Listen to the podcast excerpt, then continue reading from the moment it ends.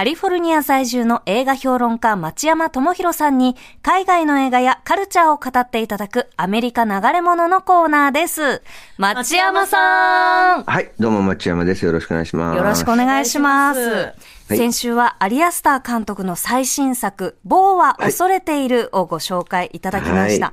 ボーという、えー中年男性が、まあ、実家に帰る道すがらに起こる、本当にもう災難という言葉では収まりきらないような、災難の数々、あの、私は映画館で見てきまして、ああ、どうでした ?3 い時間やーのもう。いい意味で、本当に辛い3時間でした。最高でしたね。最高なの？いや、もう最悪すぎて最高というか、もう、あの、個人的には、その、ホラーかなと思って行ったんですけど、本当にまあ、はい。コメディで。笑えるところがたくさんありましたし、あの、はい。町山さんのその解説があって、すごくこう見やすくなったというか、自分の中で、あ中でこう物語の筋をこう通しながら見られたので、あ、うんうんうんうん。なんかこう、こういう話かと思ったんですけど、なんかこはい。う、まあ、なんですかね、この、最後まで言ってみると、冒頭から、あ、このシーンから、この人物の手のひらの中で私たちずっと踊ってたんだなというか、そうですね。なんか初めめてのお使いみたいな 初め感じだてのお使いなと いうような、あと、そうですね。あ、あまあそうですね。初めてのお使いって、あの、あの、スタッフがカメラをね、はいあ。の、バッグに入れて、バッグに入れね、て、で、そうなんですよね。その子供たち追っかけてますからね。はい。なるほどねそういうところとか、あと、お風呂のシーンがあったじゃないですか。はいはいはい。なんかこう、上から雫が垂れてきて、あれ、はい結露かなと思うと、とんでもないものがこう、とんでもないことになるっていうシーンがあって、ねあそこがすごく私は好きです。あ本当に。はい。あのね、彼、主人公のボー君ね、はいぼーっとしてるボー君が、あの、お母さんが死んだって教えられて、はいすぐにお風呂入っちゃうでしょ？そうですね。うんあれはやっちゃいけないことなんですよ。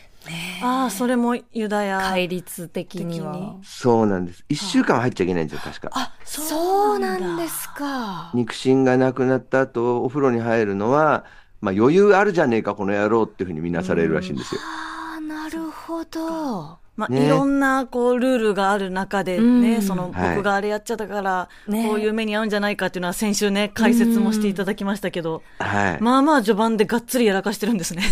やらかしてるんですよ。あれ、助けてくれるいい、なんていうか、夫婦がいるじゃないですか。はい。あの夫婦がご飯食べるとき、神様にお祈りしましょうあってやるじゃないですか。そうですね。あれ、キリスト教のお祈りだから彼はやっちゃいけないんですよ、ユダヤ人として。うわいろんなとこに、こうね、ーねえポイントポイントで。もうトラップトラップトラップ全部回収する話だったんですね。あとほら、あの、道端で人に刺されるじゃないですか、通はい。り魔みたいな。そうなの？本当にね、不条理な刺され方なんですよ。あでもあれ刺されるとこ、両手のひらとはいはいはい。脇腹なんですよ。そうですね。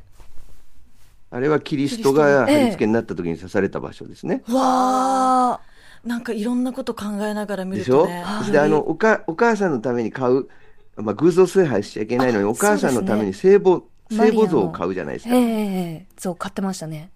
彼はキリストになったわけだから、お母さんはマリア様なんですよ。はあ。かわいそうだよ。かわいそうだよ。そう。だから、もうすごい最悪のキリストの話なんですよ、坊は。そうなんだ恐れているって。えーでも、でね、はい。はい。なんかお父さんがまた、ほら、はい。ただの種として出てくるでしょ？あ、そうですね。ねま、待ってもらっていいですか？私、ちょっと怖すぎて、今週末見るつもりなんです。あの、お友達とね、一緒に見に行くっていうちょっと一人じゃ見れなくて はい。怖さがちょっとあ勝ってしまって。じゃあ、あんまりネタバレにならないように話すと、ええあの、ユダヤ系の人たちって母系社会なんですよ。あ、母が強いってことですか？っていうかね、あの、要するに父親からその、なんていうか、ね系図を作っていくじゃないですか。い日本人とか韓国人とかって。ええはいはいはい。ユダヤ人は違って母親で繋いでいくんですよ。へえ、そうなんですか。だからお母さんがユダヤ系だと生まれた子はユダヤ人なんですよ。はあ。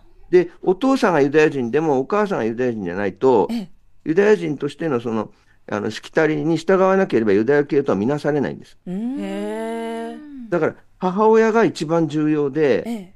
父親は種に過ぎないみたいな考え方があって、はあ。だから、キリストももともとユダヤ人ですからええ、マリア様が大事で、はあの、旦那のジョセフはあんまりどうでもいいみたいな話でしょ？ね神様がお父さんでみたいな。ええうんね。そこがすごく重要になってて、うん。あの、まあ、あ、これ以上言うとあれなんですけど、ちょっと楽しみに。いやでもとんでもない、はい。しておきます。だねユダヤ系の人のお母さんのね、ち息子に対するね、異常な愛情というのは、うん本当に大きい問題になってて、ええ。なんかみんな大変みたいですよ。そうそうそう友達とか見てると。ね、デカミちゃんは、そうなんです。私はですね、えっとカラーパー、プル。某は恐れているはちょっと週末の楽しみに置いてまして、カラーパープルを、今朝、あの、はいはい。今朝、はい、東京のですね、坂本龍一さんが音響を監修した、めちゃめちゃいい音でちょっとやっぱ見ようと思って、お行おってきたんですけど、めっちゃ良かったですね。あんなに壮絶な、悲しくて苦難で、それこそ理不尽な差別、生まれ持った属性だけでっていう物語を、ここまで明るくミュージカルで描ききるって、とんでもないなって思いましたね。うんうんうんうん。なんかだからこそ、ちょっと私、勉強不足で、どこから文化東洋なんだろうとかよく考えるんですけど、なんかブラックミュージックのはい生まれた瞬間っていうものをはいなんか考えながら楽しまなきゃいけないというか、うんそういうのはすごく思いましたね。なんか著名なアーティストさんもこれちょっと文化東洋なんじゃないかなって思う場面とかが私はあるので、そのそうそう。そういうのとかすごく考えながら見ちゃいました。うん、でも見やすいです、ねとにかく。あ、楽しいんですよね。楽しい。僕がすごく良かったのは、うんあの、酒場を作るでしょ、彼らが。はい。あれをジュークジョイントって呼んでるんですよ。ほうほうほう。ジュークっていうのは、んあの、黒人のアフリカの言葉で、うん邪悪って意味なんですよ。へえ、ジュークボックスとかよく聞くけど、あそこから来たんです。語源が？へえ。語源があるんです。で、その、教会で聖なる音楽を聴うんくんだけど、夜はジュークジョイントで、ブルースとか、うんその、なんか、楽しい音楽を聴くというね、あの、はいはいまあ、はっきり言うと、まあ、セックス的な音楽を聴くっていうのが、その、アフリカ系の人の、まあ、二重構造になってて、裏表になってるんですよ。はいで、その二つが、あの、教会でのゴスペルのシーンもありましたね。はい。で、その夜のブルースが、それが合体したのはロックンロールなんです。はあ。なるほど。エルビス・プレスリーは両方行ってたんです。昼は教会に行き、うん。日曜日は、で、聖なる音楽を聴き、夜はジュークジョイントで、まあ、みだらなブルースとかを聴いてて、はいはい。それが二つが合体して、プレスリーのロックンロールを作っていくんですよ。なるほど。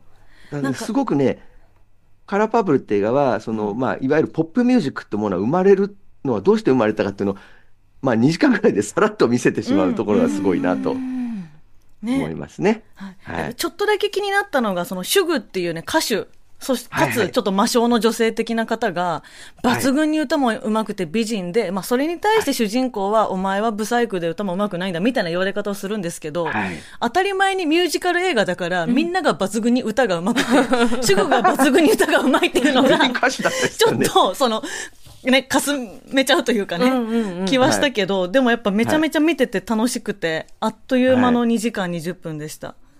ね。で、最後がまた泣けるんですよね。泣けました。そう。あの、悪い悪い悪い、あの、夫もね、そうなんですよ。すごく救いのある物語だったんで、なんなら某は恐れているとの後に見たらなんかちょうどいいかもしれない。なるほどね。ちょっとうん。解毒剤ですね。ボーの後は本当に嫌な気持ちになるので、ちょっとはい。ボーは恐れている、カラーパープル、両方とも映画館で公開中なので、2本立てで見,、ね見てもいいかもしれない。いいかもしれませんね。そうですね。はい。そして町山さん、今日は、はい、えー今日ご紹介する映画は、落下の解剖学という映画です。はい。今流れてるスティールドラムの曲がね、はいこの落下の解剖学という映画の頭のところで大音響でかかるんですよ。へでね、すごくしつこくて、しかも音がすごくて会話が聞こえないので、ものすごくね、頭に残っちゃうんですけど、ははいい。これもね、この映画の一つの謎解きのヒントになってるんですよ。ーはい。これ、落下の解剖学というのは、ある男性が、えー彼の家の3階から落下して死亡するんですね。うん。えーその時に、妻がもしかしたら突き落として殺したのかもしれないとほいうことで裁判にかけられるという法廷ミステリーです。う。うん。はい。で、えーこれがですね、今のアカデミー賞で、えー作品賞、監督賞、脚本賞、主演女優賞、編集賞の、え5部門にノミネートされてます。わあ、すごい。ですね。はい。で、おそらく脚本賞は取ると思います。おー。はい。はい。で、まあ、カンヌ映画祭の方でも、パルムドールという、まあ、グランプリに当たる賞を取ってます。うん。はい。で、アメリカでも大ヒット中とうん、うん。いうことなんですが、はい。はい。これ、まあ、あの、まあ、フランスのアルプス地方、フレンチアルプスのところに、まあ、3階建てのシャーレーを、があって、はいそこに2人の、まあ、えーまあ、作家が住んでて、それが夫婦なんですね。うん。で、夫も作家で、奥さんも作家なんですけれども、えーそのうち夫の方は、えーまあ、なんというか、あの、あんまり売れてなくて。うん。で、観客はまさにその裁判員とか陪審員になったみたいな形で、はい。この、まあ、二人の夫婦の関係を少しずつ、えー知らされていって、えー一体この事件の真相は何なのか。夫は事故で飛び降り、事故で落っこって死んだのか、ん。ね、自殺して飛び降りたのか、その奥さんに突き落とされて殺されたのか、うん。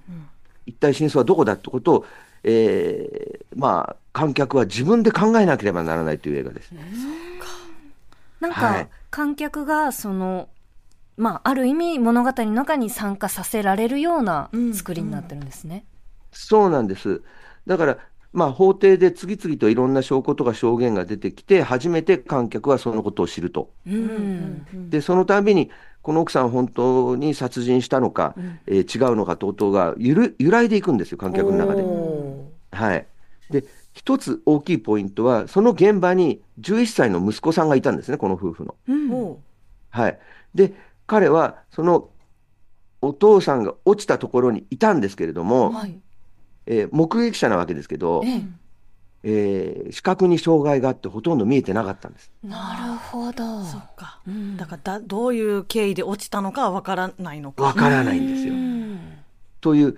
で、だんだんこの、要するに奥さんに殺す動機があったのかということで、夫婦関係はどうだったかが少しずつ、まあ、いろんな証言とかで明らかになっていくんですね。はい。はい。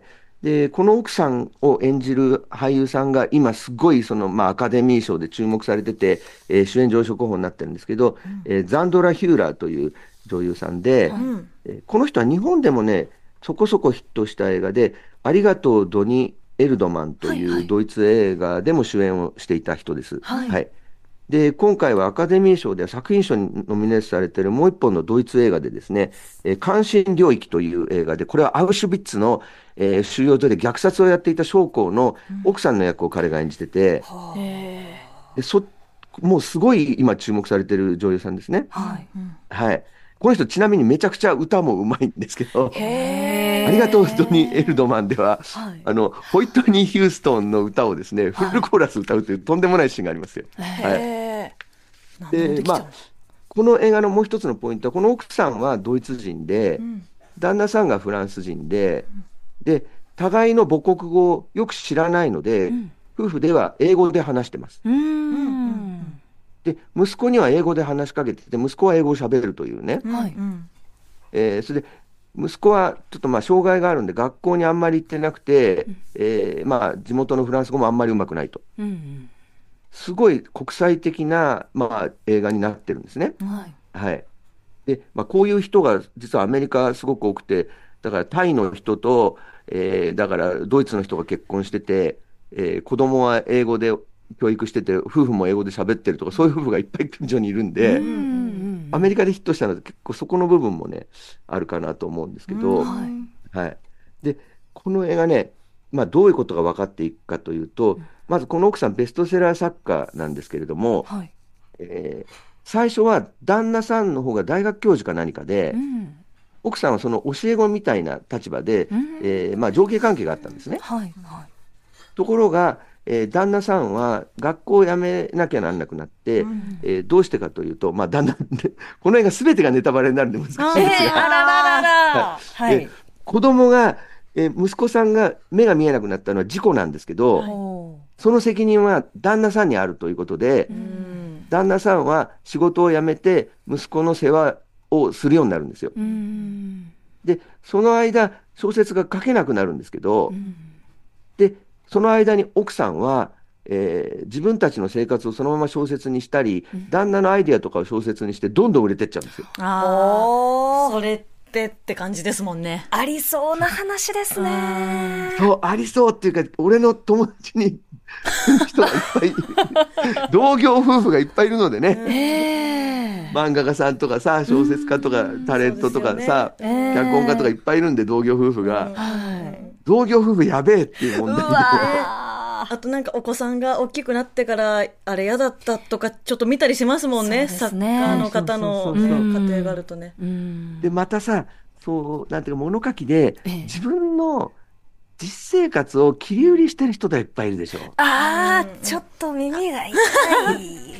でしょ今だから、すぐ喋っちゃう。えー喋っちゃう。私もそう、すぐ喋っちゃう。さんが言った、その大きくなったら嫌になるってその話でしょはい、そうです、そうです。ああ。ねうん。で、日本でも問題になってますけどなって、ますね。一部の人が。うんはい。そういう問題でもあるんですよ。はい。で、いろんな問題がここに含まれてて、うんえーで、この監督はね、ジュスティーヌ・トリエという、えーまあ、女性なんですけれども、はいえーこの脚映画の脚本、落下の解剖学の脚本は、その旦那さんが 同業で、映画監督で脚本家なんですよ。あら。えーまでさに。アルチューノ・アラリという人で、この人と、この旦那と、その二人で、あと子供たちと、えーコロナではい。うんアパートに閉じ込められてたんですよ。ああ。で、だんだん なんか、夫婦なんか険悪になるじゃないですか。はいはいはい。一緒になる人もいますね。うんある、はいありますよね。うん。はい。で、その中で、じゃあこれをネタにしたらいいってことで書いたのがこの脚本なんですよ。うわえー逆転。でも、それ、それを書いちゃおうの中で、それを書くことで、なんかトラブルになるみたいな部分も書いてんの偉いですね。うん。すごいなと思いますよ。全部書くんだっていう。そう。だから半分リアルなんですよね。ははい。でね、これがまた面白いのはね、この二人とも変な映画ばっかり撮ってる監督なんですよ。この夫婦が。このアルチューナ・アラリというね、旦那さんの方はね、あの、この前に撮った映画がですね、オノダという映画で、小野田。ものだ。これはあのフィリピンのルバング島で、はいえー戦争が終わった後も30年間兵隊としてですね、はい地元の人を殺したりしてた日本兵の小野田博夫さんの話なんですよ。あゆ有名な人ですよねあ。。うん。そうなんですよ。うん そんなすごい映画を撮ってる人で旦那の方は。はいはいはい。でこの奥さんのジュスティーヌ・トリエさんという人が、えーまあ、最初に非常に注目されたデ監督デビュー作がありまして、はい2012年か、えー2014年の映画ですが、んえーソルフェリーソルフェリーノの戦いという映画でこの人は注目されたんですが、えーその映画がですね、えー主人公の、えーまあ、お母さん、主人公がですね、はいえー女性のテレビレポーターでインタビューしたりする人ですね、テレビのためにニュースでね。はい。で、あの、えーところが、まあ、離婚の危機というか完全に別居してまして、うんで、子供二人、ちっちゃい子供二人いるんですけども、はいその、夫がその子供を親権を要求してて揉めてるんですよ。うんわね。で、えー夫がいつ娘たちをさらうかわからないから、娘たちと目と目を目を離せないんですね。うんうん。ところが、大統領選挙になっちゃうんですね、フランスああの。忙しい。で、レポーターとして行かなきゃならないんで、はいでも、夫に、夫は DV があるみたいなんですよ。うん。で娘をさらわれるってことでしょうがないから、娘連れて、あの、取材に出ちゃうんですよ。はいあはで、ところがその取材っていうのは実際に2012年の大統領選挙そそのもので撮影してるんですよ。えー、すごい。すごいんですよ。で、もうごった返してる、そのまあ大統領、大統領はその頃サルコジ大統領っていう、まあトランプさんみたいな人なんですね、右はい右翼の。うんね。それと、それに対して社会党の、えーオランド候補が、えー立ち向かった選挙だったんですけど、それぞれの、えーまあ、応援事務所というか、まあ、選挙事務所の方にし取材に行くんですね。い。はい。それは本当にそうなんです。へここに子供連れて行くんですよ。えー、で、カメラ回してるんですよ。すごい撮り方ですね。すごい撮り方で、そこに娘を取り返そうとする夫も入ってくるんですよ。えー、じゃあ、本当の、えっと、政治家というか、その、はい。えっと、選挙事務所にいる人が映画に巻き込まれるって形なんですか？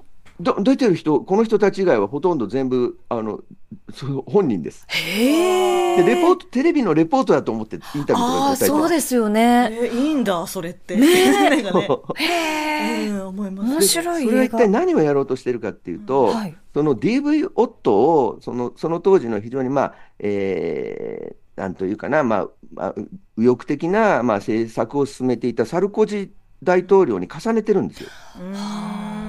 で、その社会党の大統領候補との戦いを、この夫婦の戦いと重ねて描いてるんですよ。へえ、面白そう。ねすごい変なことをやる人で、はい。えーまあ、この人はその後もの映画もですね、例えば今回の映画につながってくる部分なんかだと、えっ、と、愛欲のセラピーっていうコメディを作ってまして、せ、え、コメディこれはね、カウンセラーが、カウンセラーとして聞いた話をどんどん小説に書いちゃうっていううわ。最悪の話ですね。それだけはしないってね約束じゃんか、みたいな。ねね。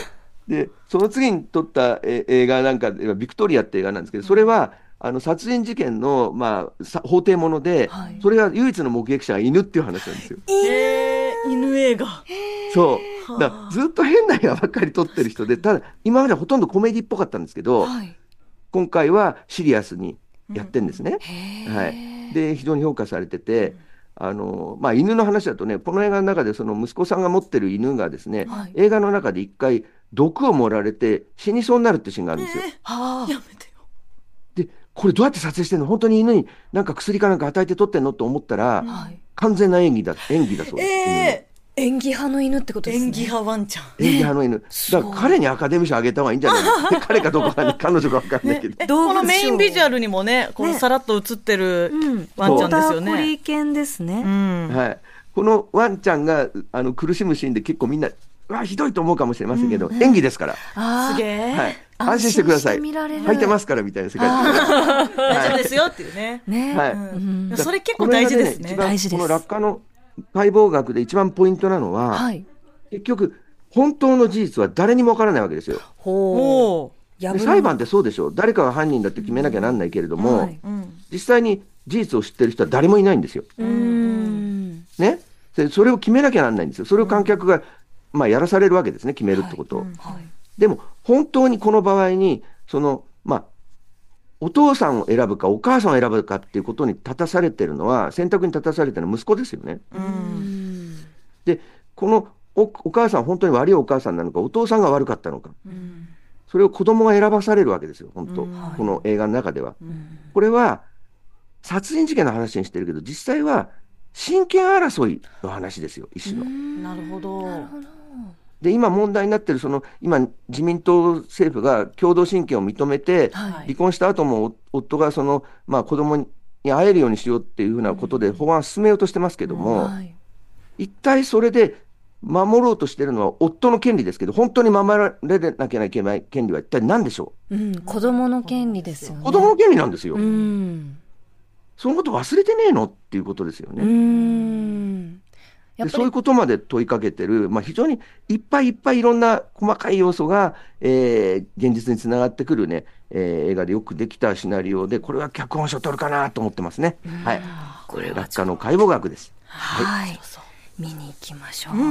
ということで、えー今日は今週23日金曜日から公開になる落下の解剖学をご紹介いただきました。町山さんありがとうございましありがとうございまた。はい、どうもでした。以上、アメリカ流れ物でした。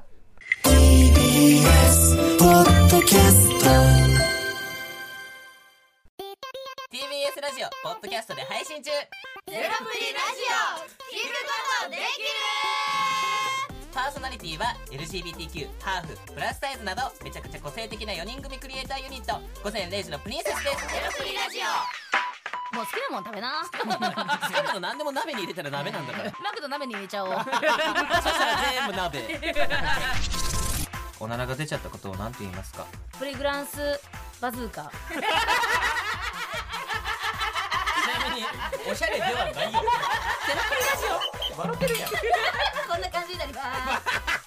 笑い方海賊になります。おうち最後にこの CM 聞いてるみんなに一言。お前おなんで言った？とにかく聞いてください。ゼロプリで検索。ゼロプリラジオ毎週土曜午前0時に配信。それではポッドキャストで会いましょう。せーの。ほなまた。ゼロプリレディオ